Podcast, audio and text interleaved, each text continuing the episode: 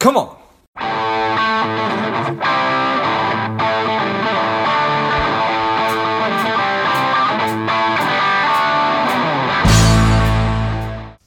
Welcome to Lifeblood. This is George G, and the time is right. Welcome to our monthly book club, and welcome our authors, the strong and powerful Scott Trench and Mindy Jensen. Welcome.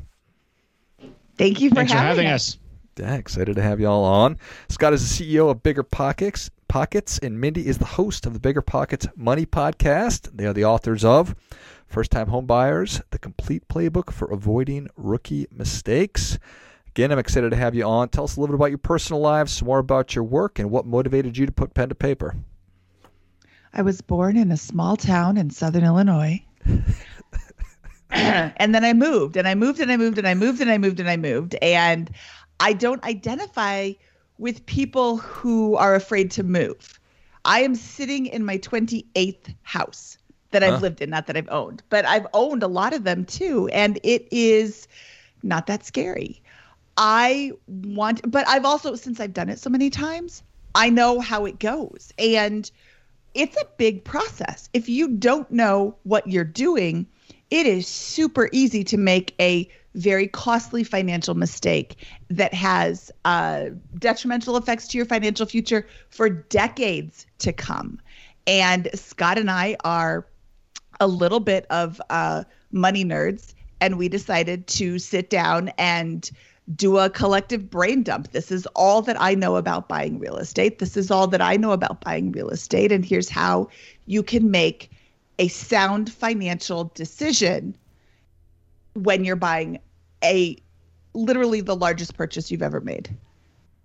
Yeah, and and I'm uh, uh I guess I, I guess you could say I, I got I became obsessed with the concept of financial independence very early in life, and you know raced towards that for my personal um my, my you know me and um and now I'm kind of obsessed with this idea of making it available to the masses because the more people that become financially free the more people that are going to go on to do creative downstream things to advance the interests of society like start businesses or nonprofits or go run for office or just live happier healthier lives in a, in a general sense and so uh, the the purpose of bigger pockets is to help make that accessible to as many people as possible. In the context of that, the largest, biggest financial decision that most people are making in their adult lives um, is going to be their first time home purchase, and done incorrectly, that you know you can it can feel like you're achieving the American dream, but it can really be a cage um, that's gonna that's gonna cripple your ability to become financially free or, or have a lot of downstream options in life done incorrectly. And that's really I think one of the, the big drivers of the book for me is to help people make a decision that helps them understand the consequences of a bad strategic or tactical choice in buying their first home and what that can do to their options downstream. So, uh, Mindy gave us a little bit of a flex with 28 homes. What uh, what uh, home are you at, Scott? I uh, grew up in a small town in Maryland, and I never moved. Uh, I lived there my entire childhood. My parents still live in that same house, um, and I have only moved three times uh, in my adult life. Once from an apartment complex to a duplex, to another duplex, to my current residence. So I don't move nearly as much as Mindy, and I hate moving. Um, but but I would say we have a different perspective on that one. I, my first home purchases were actually investment properties that I rehabbed, fixed up, and then moved out and kept as rentals. Got it. All right. So the psychology of moving 28 times, Mindy. Let's let's kind of peel back those layers. Is there something wrong with you, or is there something right with you? uh, yes, there is both something wrong with me and something right with me. I am not a military brat, I'm a corporate brat. And my dad would move from location to location. And sometimes he would change jobs to move to the different location, and sometimes his company would transfer him. Um, but I moved around quite a bit when I was a kid. And then when I became an adult, like, I'm going to set down roots. I'm not going to do the renting all the time because A, renting is throwing away your money um, in my mind. And I don't want to continue to move forever. uh, what is that saying? Life is what happens when you're busy making other plans or something mm-hmm. like that. So I bought a condo, my very first house, and then I was single at the time. I met a guy who had a house. Why would I live in a condo when I could live in a house? So we sold the condo and I made a lot of money, uh, relatively speaking. I had bought it for $50,000. I sold it for $75,000. And at the time, that was a year's salary. Um, this was several years ago. That was a year's salary. And I'm like, wait a second, I can just make a house look a little bit nicer and sell it for a lot more money. Let's do that again. So we did. We fixed up his house and sold it, and then we bought another house and fixed it up and sold it, and and and and and now we're in our ninth or tenth live-in flip. Um, Scott made a comment that his first house he bought was an investment property, and one of the things that I want to point out is that your home is not an investment unless you purposely purchase it as an investment. If you buy a very nice house that's already fixed up and looks beautiful, that's not an investment property. That is a home that you're buying. You are spending probably market price. In this market, you're spending more than market price to buy this house. I buy dumps and I get a significant discount off the purchase price because it is smoke filled or hideously ugly or both or it has a pool in the backyard in an area of the world where nobody wants a pool. And I move in, I make it beautiful, and then I sell it at the top dollar price because it is so beautiful now. It doesn't smell like smoke anymore. It probably still has the pool. I've never filled in a pool yet. Um, I say yet because the house I'm in now actually does have a pool, and I probably will fill it in before I sell it. Um, but your home can be an investment if you purchase it properly, and uh, that's one of the the that well that's the beginning section of the book is how to look at your house and your house purchase in a different way.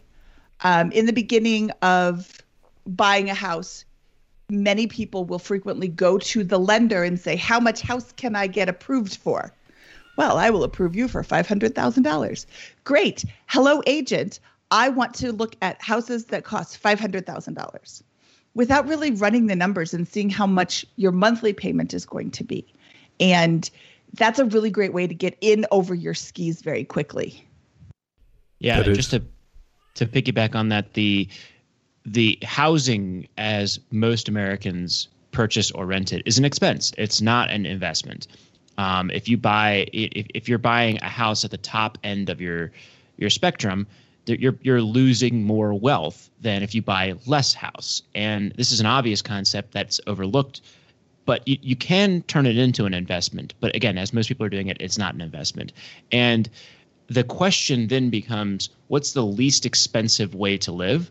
Or how do I turn my house into an investment? And that's the strategy of, of, of buying a home. We kind of break the book or the process of buying a home into three phases. One is this strategy concept, understanding that housing is an expense, not an investment. The more you buy, the less wealth you get. Understanding your exit options. You're not going to live in the property forever, most likely. And at the and when the day comes when you want to leave, you know, there's there's three ways that this will turn out. One is you're gonna you're gonna live in the property happily ever after, which does happen sometimes, but is rarer than people think. You're going to sell the property. Ideally, you're going to do that at a gain, or you're going to rent the property out either as a short term or a long term rental. And ideally, you're going to do that at a profit. So you can do all of these things in a bad way. You could live in the property forever unhappily because you're stuck. You could sell the property at a loss and you could rent it out for a loss and subsidize somebody else's life. But the goal, of course, is to give yourself all three of those options as a positive. If you're in a position where you can hey, I can keep living here forever happily, or I can rent it out and generate a nice cash flow, or I can sell it at a profit. That's the option we want to place as many people in as possible. Okay, obviously, the, the more those three things are true, the better off you are. And there's going to be a trade off alongside along that continuum where that the house that is the best place to live might be the worst place to rent or might have the least prospects of appreciation or ability for you to sell it at a gain. Um, so rant over. I don't know if we want to go dive any further on those exit options or move no, into I, other parts of strategy I, or anything like that. I, I appreciate that all, all, very much, and I, I think that that definitely makes sense. Mindy, you you, you mentioned uh, sort of, well, not sort of, really what what those core beliefs about money are. Like real estate's good, it's it's it's it's it's it's bad. How do you think about those those those core beliefs and and do you coach people to really address and think about that? Um, I think that real estate is great. I think that money is great. I think that you should save for your future and make conscious choices with your current spending.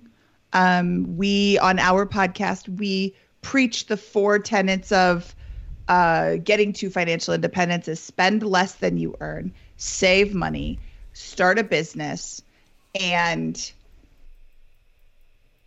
invest. Invest, invest. Sorry. Spend less, earn more, start a business, or invest. as the only four ways to build wealth yeah. with, with, this. And you got to pull one of those levers unless you're gonna marry rich or inherit a lot of money or win it uh, in gambling. Yeah. We don't we don't really talk about those as strategies, although they're very viable. Um, some of them are, are more viable than others. I don't actually promote the whole gamble thing. Um, that's I'm just I'm going to argue with you on that one, Scott. No, don't gamble your way to that's right. Yes. being a millionaire. I was, I was joking. Mostly, I know, I know you're joking.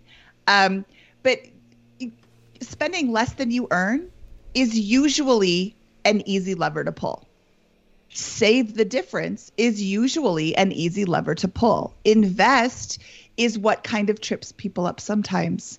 Um, oh, I don't know how to invest. I'm just not going to. There's this thing's called an index fund, and that is kind of the darling of the personal finance world.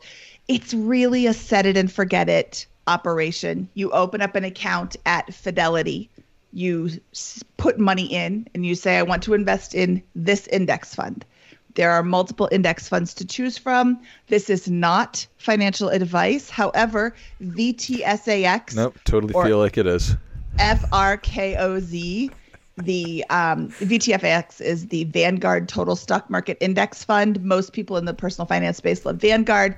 I think Fidelity has better customer service um, when it t- comes time to get your money out, which is the most important part. So I go with Fidelity when I can, and that's F R K O Z. I think is the exact same thing. Um, and you just put your money in there, and they buy that much of the stock of the index. And then when you have more money, you put it in there. It's best to do it on a regular basis, you know, every pay period or once a month or once a quarter throw money at your index fund and you can kind of just watch it grow. Sometimes it'll go down a little bit, but you know, past performance is not indicative of future gains. But for the most part, the history of the stock market is up and to the right. I like it. So, as you all are putting pen to paper and actually going through this book, um, so much experience and, and knowledge and wisdom that, that goes into this. What what are you proudest of, or, or, or maybe what did, did, did you did, did you go into it saying we definitely don't want to write a book like this and then what what are you proudest of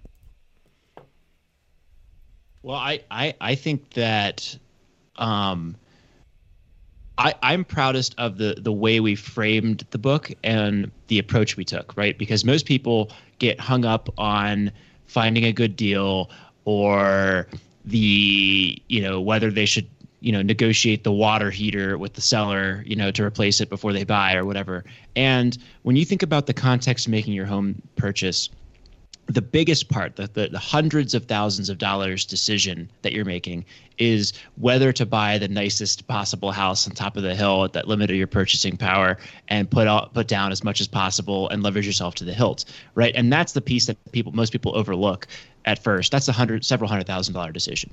Getting a good deal is the twenty-five thousand dollar decision, and negotiating the water heater with the seller is the two thousand five hundred dollar decision. So your stakes magnify tenfold down that spectrum. And of course, we're going to talk about how to get a good deal and have a, a robust approach there. And of course, we're going to talk about what to worry about and what not to worry about inside the inspection um, report and how terrifying that is.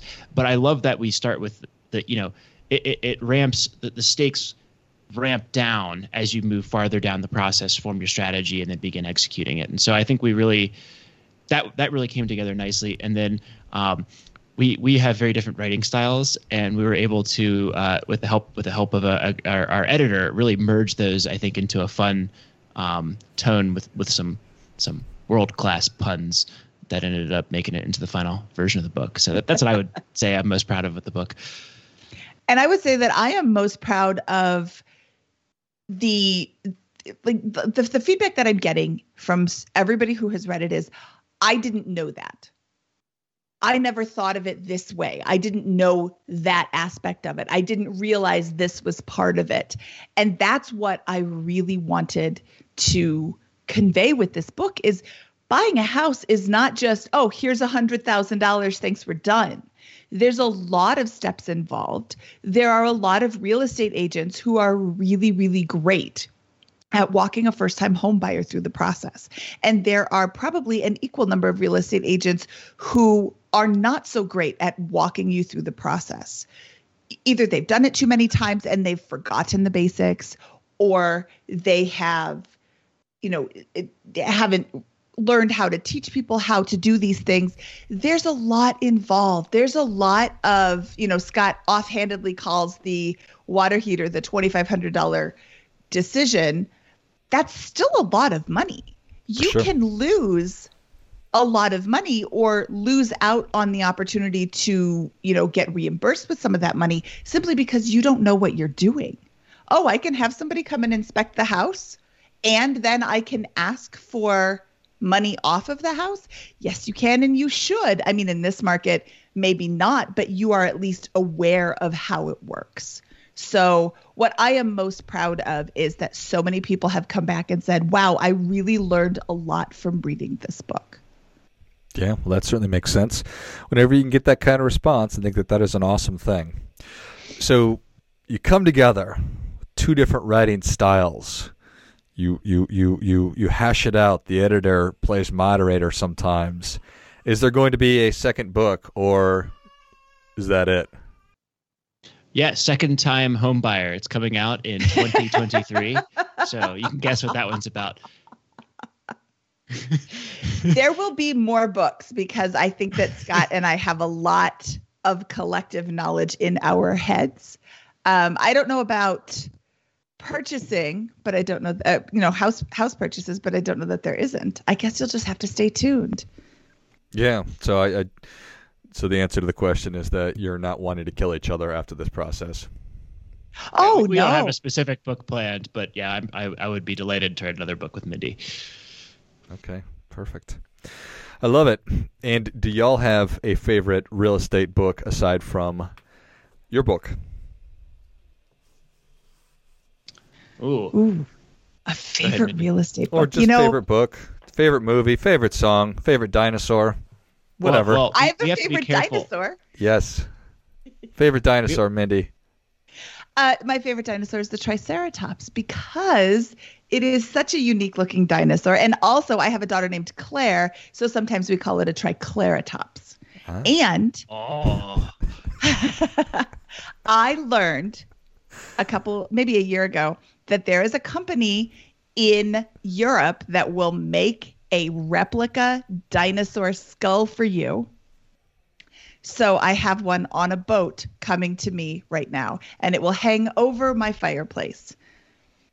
And is it a, a, a Triceratops? It is a Triceratops. It is. I think it's more like a teenager Triceratops because the full size one is six feet wide, and I couldn't get it into my house. Right. But we bought a a smaller one because you know people put moose heads over their fireplace, which looks kind of cool, but you have to kill a moose for it. This dinosaur is already dead, and it's a replica. awesome.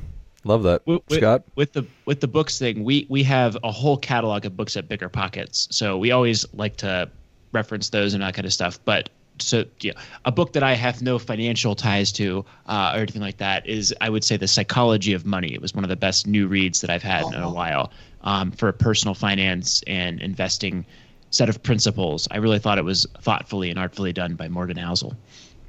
Outstanding. Do you have a favorite dinosaur, Scott? Um, the Triceratops is going to be hard to beat, so uh, I'll probably I'll probably stick with that one as well. You y'all apparently have an affinity for puns, and we were able to marry that into the dinosaur question. So, yeah. uh, I would like to clarify that Scott has an affinity for puns. So I am just here. Yeah. Uh, but I have an affinity for dinosaurs. Okay. I love it. All right. Well, Scott and Mindy, thank you so much for coming on. Where can people learn more about you? Where can they hear the podcast? Where can they pick up a book? Give us all the places. So I am all over a website called biggerpockets.com where we teach people how to invest in real estate. And I can be reached there. I'm your first contact if you make an account there. Um, the podcast is called Bigger Pockets Money, and it is available anywhere you listen to podcasts. The book is called First Time Homebuyer, and it is available at biggerpockets.com slash lifeblood in honor of your show. Outstanding. Anything to add there, you Scott? Can find me at all, all. You can find me at all those same places, um, and in the Bigger Pockets Money Facebook group, which is one additional area. Facebook.com/slash groups slash BP Money. Perfect. Well, if you enjoyed this as much as I did, show Scott and Mindy your appreciation and share today's show with a friend who also appreciates good ideas. Pick up a copy of First Time Homebuyers, the complete playbook to avoiding rookie mistakes. Go to biggerpockets.com. Check out all the awesome resources they have. Check out all the other books that they have. Check out the Bigger Money podcast or the Bigger Pockets Money podcast um, which I know that I'm going to because I can already tell how much fun Mindy is. Scott, you're obviously very funny too, um, and I expect more puns as I tune in there as well. Check out the Bigger Pockets Facebook group, everything else. Thanks again, Scott and Mindy. Thank, Thank you. you, George, for having us. This was fun. And until next time, keep fighting the good fight. We are all in this together.